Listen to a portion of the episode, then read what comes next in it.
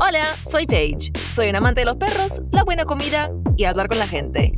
Y a mí me gustaría ser un poquito más ordenada con mi plata. Y yo soy Mila, un apasionado de la economía doméstica. Y te juro, Paige, que administrar tu dinero puede ser fácil. Bueno, juntos te invitamos a ponerle un poquito de sentido común a nuestras finanzas. Finanzas con sentido común. Un podcast para quienes nunca supimos qué hacer con la plata. Con Paige y Mila.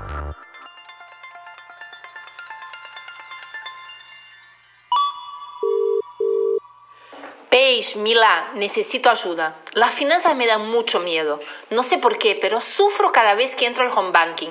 No sé con qué me voy a encontrar.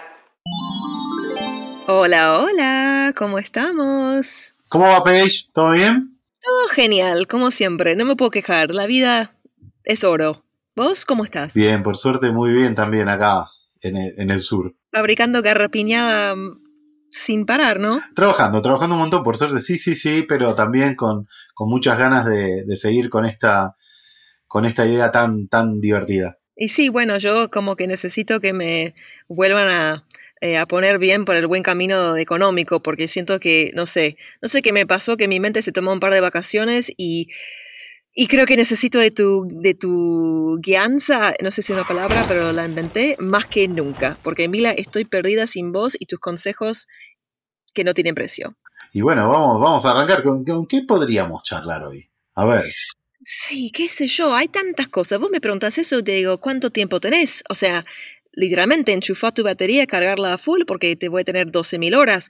Pero creo que como venimos charlando de un montón de, de, conceptos y temas de la economía y las finanzas, que son todas geniales, pero capaz sería bueno, no sé, repasar un poco y volver a orientarnos, porque creo que como yo vengo aprendiendo, no solo que es importante como repasar medio como que colegio, pero también así repaso esos conceptos para ver si realmente los aprendí. ¿Me explico? Sí, sí, por favor. ¿O estoy tirando fruta? No, es que yo creo que también el repaso nos genera la posibilidad también de profundizar. ¿Sí? De retomar algún sí. concepto visto y sumarle algo más. Entonces, porque por más que hacer un repaso, uno ya, ya tiene algo eh, aprendido y, y, va a estar muy bueno esto, porque vamos a poder sumarle algunas cositas más, seguramente. Sí, como yo ya voy avanzando así al nivel intermedio, o sea, me la creo toda, capaz todavía ni eso, pero tengo confianza, como que pasito a pasito, ¿no? Como que juntos a la par. Ni, no, no, Pero es una canción, ¿no? También la acabo de inventar.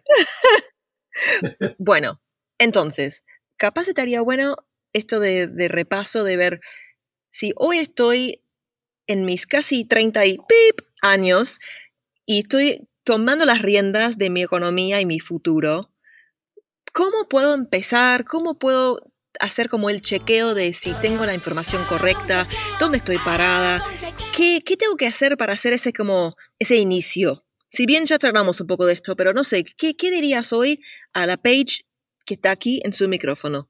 ¿Cómo arranco?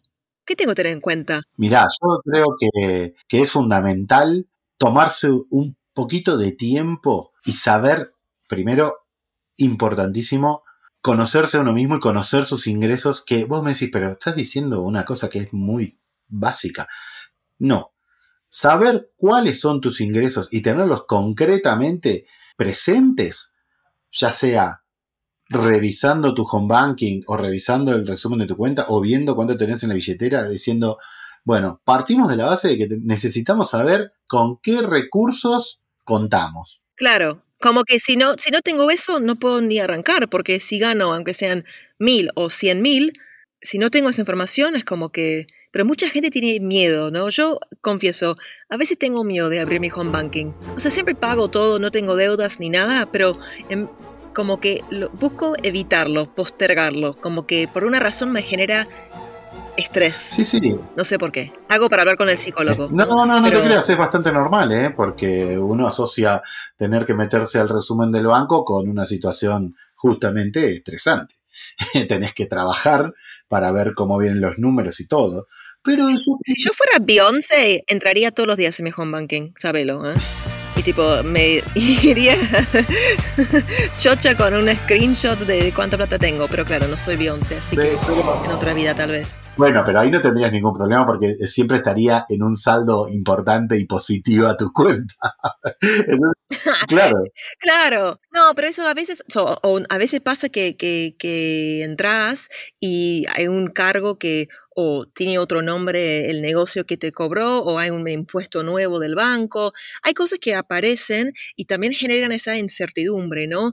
Eh, de nuevo, eso de, decir, uh, mejor no mirar, porque si miro me pongo mal porque siento que no me va a alcanzar. Sí, pero eso es una trampa, porque en algún punto lo hacemos, lo evitamos, pero después los resultados ocurren igual.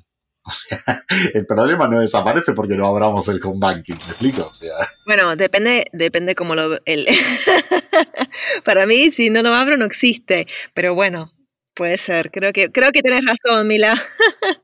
Pero un, poco pasa eso, que, que en, las familias o en las parejas eh, para ahí se asignan distintas tareas, ¿no? Yo me ocupo de la casa en el sentido de los arreglos y pintar las paredes y no sé qué, vos cuidas a los chicos, compartimos los gastos del auto, no sé, y, y, yo pago las cuentas. Y por ahí vos no tenés idea de cuánto sale por mes eh, la factura de luz o cómo tenemos o si este mes gastamos de más porque prendimos la calefacción y también es, eh, es, un tema, ¿no? Porque mucha gente, si bien hay gente que vive sola, hay muchos que también viven la vida compartida. Y por ahí eso es fácil, tipo ojos que no ven, eh, cuenta bancaria que no siente.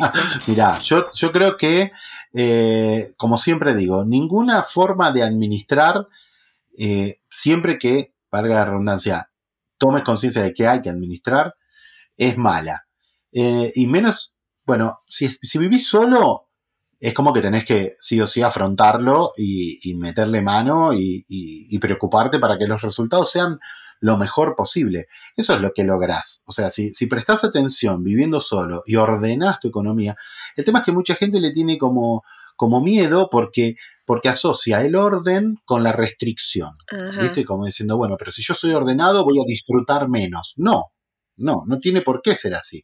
Si vos sos ordenado, probablemente tengas la posibilidad en algún momento de disfrutar los resultados de tu orden. Lo que pasa es que hay que tener paciencia muchas veces. Claro. A veces es como, viste cuando tenés el diablito y el angelito.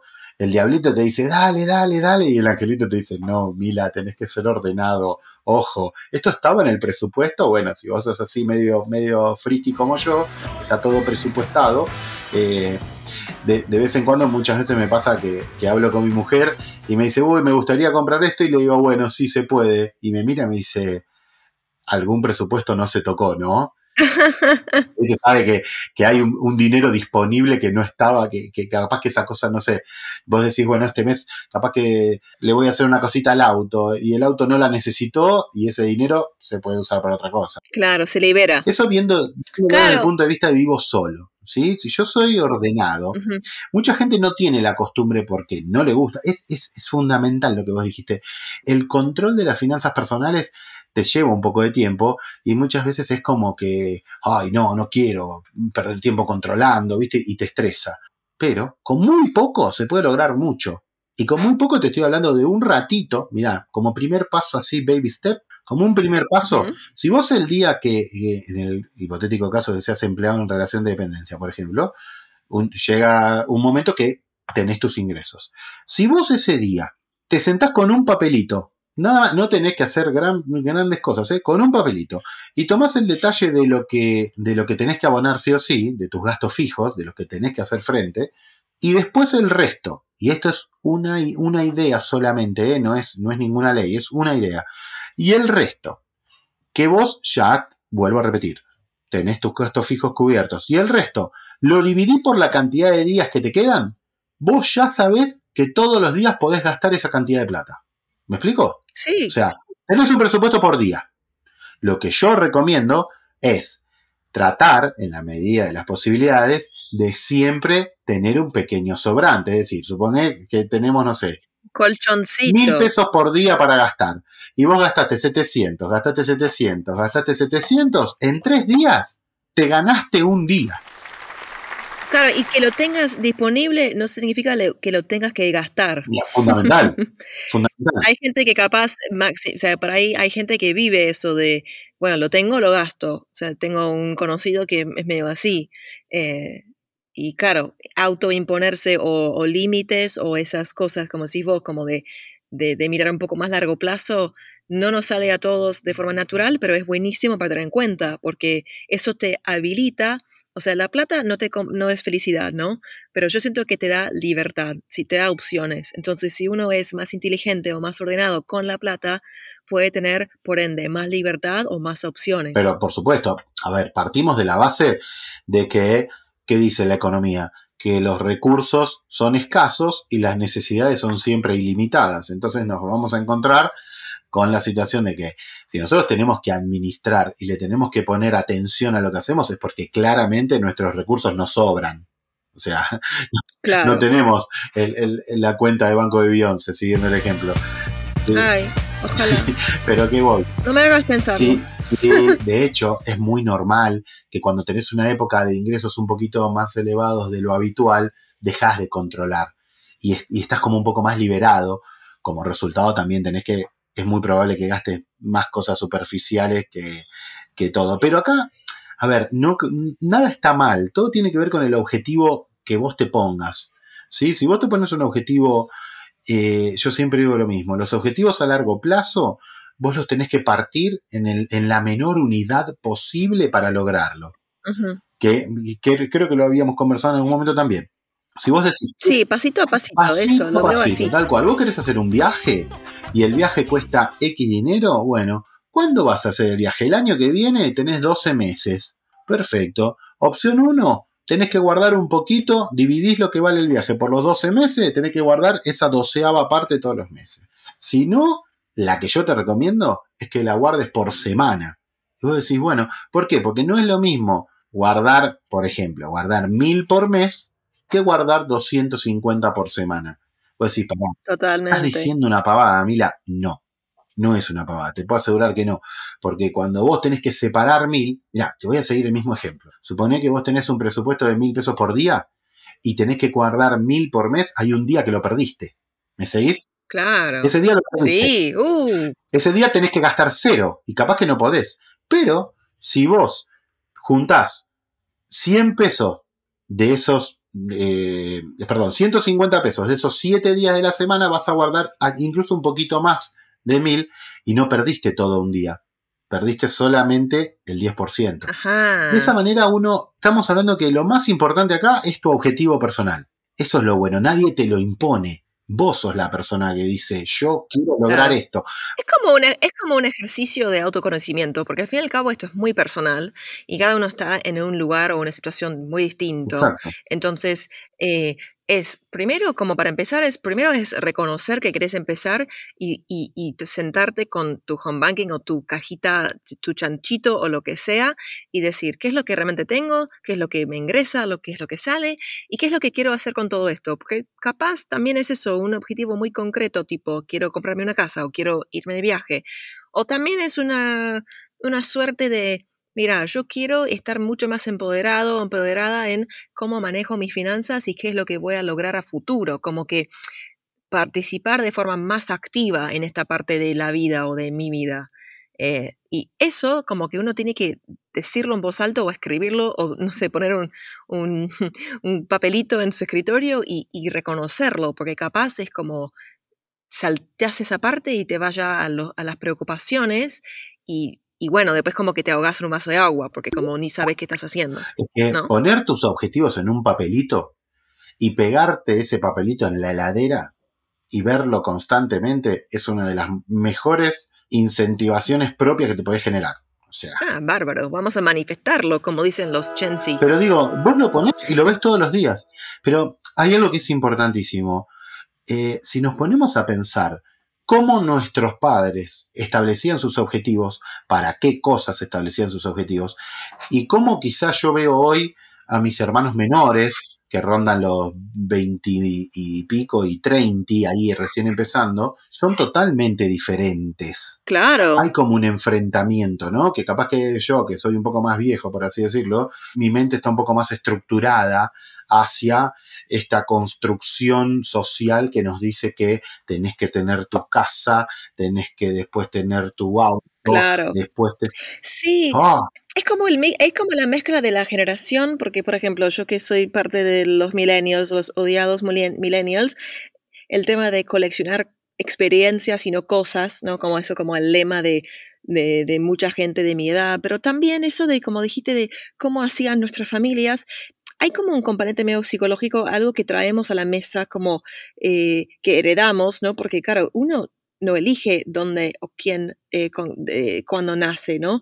vos nacés en la familia que naciste, entonces en esa familia tenían sus circunstancias y sus hábitos, buenos o malos, eh, y eso te afecta, e- e- eso como hace una impronta en tu cerebro y eso lo llevas con vos. Yo tengo amigos que capaz crecieron, ¿no? Como en vidas más humildes o con, con recursos muy... eh, que no, que, que no sobraban, ¿no? Y claro, tienen otra manera de encarar la vida que alguien que nació en una casa lujosa con todas las cosas a su alcance y que nunca tuvo que pensar en cómo pagar las cosas. Eh, y bueno, creo que eso también es un elemento muy importante que es no tan eh, tangible, es más como, ¿no? Como el, el contexto que nos rodea, que, que no, no tenemos mucha elección sobre eso, pero sí podemos eh, reconocerlo y, pensar en cómo capaz revertir estas cosas o, o, no sé, aprovechar de unos consejos que aprendimos sin querer. En este episodio de Finanzas con Sentido Común nos acompaña Modo, la nueva app que reúne los principales bancos del país para que puedas enviar y recibir dinero desde tu celular, además de pagar o cobrar con código QR. Celeste, de Modo, te cuenta por qué usar efectivo no es tan efectivo. Nosotros siempre hacemos hincapié en que el efectivo ya no es efectivo y que lo efectivo es que uses Modo, porque hay una serie de problemáticas cotidianas que vivimos todos a la hora de manejar el dinero del día a día, como por ejemplo lavar pantalones con billetes adentro, hacer una cola interminable en el cajero y que cuando llegues, no sé, no tenga dinero, no poder comprar un vestido porque justo te olvidaste la tarjeta con la que tenías un descuento, o recibir un CBU en una captura que ni siquiera sabes cómo empezar a escribirlo. Y este tipo de situaciones desaparecen gracias al uso de modo. Nuestra propuesta de valor está pensada para la población bancarizada y subbancarizada, pero si bien en Argentina hoy un 90% de adultos poseen una cuenta bancaria, son menos los que realmente la usan. Es por eso que Modo aparece para simplificar el uso de estos servicios financieros de la cotidianeidad. Porque vas a poder visualizar en paralelo todos los saldos de tus cuentas bancarias, si por ejemplo tenés más de una. Podés enviar o pedir dinero a los contactos del celular, como si estuvieses mandando un mensajito de WhatsApp. Con modo no necesitas cargar un CBU o un alias. Si tenés a la persona agendada en el celu, ya se convierte en un contacto modo y podés mandarle dinero o pedírselo con un link de pedido, por ejemplo. Además, podés pagar con QR manteniendo los beneficios que ofrecen las tarjetas, como descuentos o puntos. Si bien Modo tiene promociones propias, estas se acumulan con la de los bancos, por lo que hace que la propuesta lógicamente sea mucho más conveniente que la de otras billeteras. Así que la realidad es que la billetera te la puedes olvidar en tu casa, pero el celular nunca te lo olvidas porque básicamente es una extensión más del cuerpo, por eso siempre decimos que a modo lo llevas a todos lados. Gracias, Celeste. Estábamos conversando de qué pasa si vivís solo. Y si nos ponemos a pensar qué pasa si vivís en pareja, Se ha formado una pareja. es un mundo nuevo también el tema de la administración del dinero en pareja. ¿Sí? Porque he visto de todo. He visto la gran mitad cada uno, ¿sí? Hacemos todo mitad cada uno, pero te encontrás con la situación de que en ese, en ese ejemplo deberíamos tener ingresos similares para que sea relativo. Claro. justo. ¿Qué pasa si vos ganás un montón más que yo? La, mi, miti miti no me sirve. Te mata. Vos no. Entonces, eso es un ejemplo. Después el otro ejemplo también es el de cada uno tiene su cuenta, hacemos un fondo común para los gastos y es como que después cada uno tiene la libertad de usar el resto de su dinero para lo que quiera. Y después está la otra, que es que la función administradora recae en una de las dos partes de la pareja. ¿sí? Uno dice, bueno, vos encárgate de todo esto y la otra, la otra persona administra. Yo personalmente considero que ningún método es malo siempre y cuando sea transparente, siempre y cuando las dos personas estén de acuerdo y respeten las funciones establecidas. Claro, es una conversación como en evolución, porque capaz también tu pareja, si es una relación después que se convierte en algo de más largo, del más duradero, ¿no? Es, bueno, ahí, eh, cuando empezamos a salir y convivir, estamos en una situación económica y en cinco años la cosa cambió. Y claro, es, es siempre tener esa puerta abierta para charlar y para escucharse y para ponerse de acuerdo. Yo creo que eso, la transparencia es fundamental y la confianza, porque hay mucho mambo eh, envuelto con el dinero, ¿no? En las familias y en el amor y esas cosas y el poder, el control.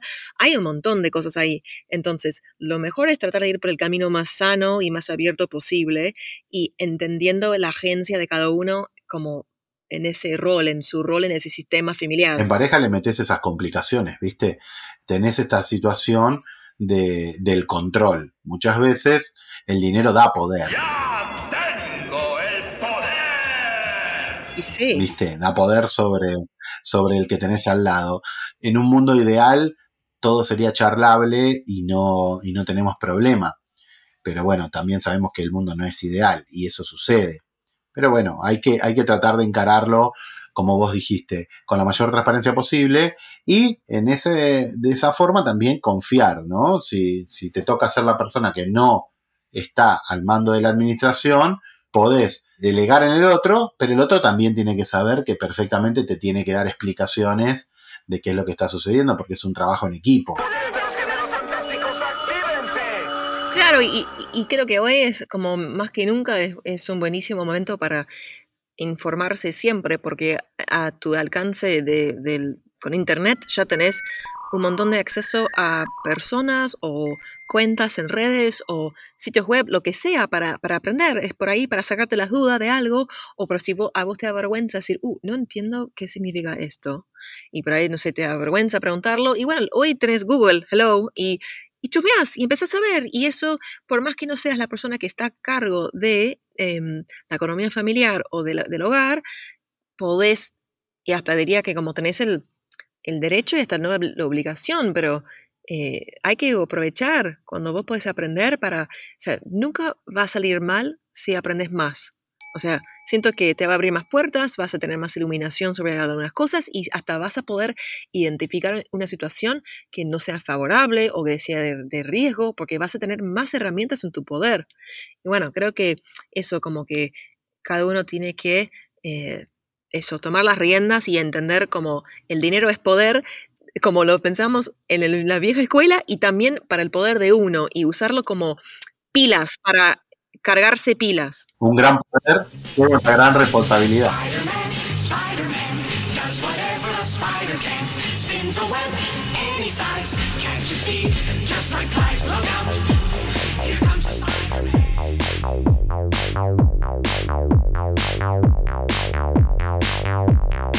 Escuchaste Finanzas con Sentido Común, un podcast para quienes nunca supimos qué hacer con la plata. Conducción Paige Nichols y Facundo Mila Milanesi. Producción Nicolás Garbars. Producción ejecutiva Tomás Balmaceda. Edición y tratamiento del sonido Caja Mágica Estudio. Conoce más sobre Findis en findis.club.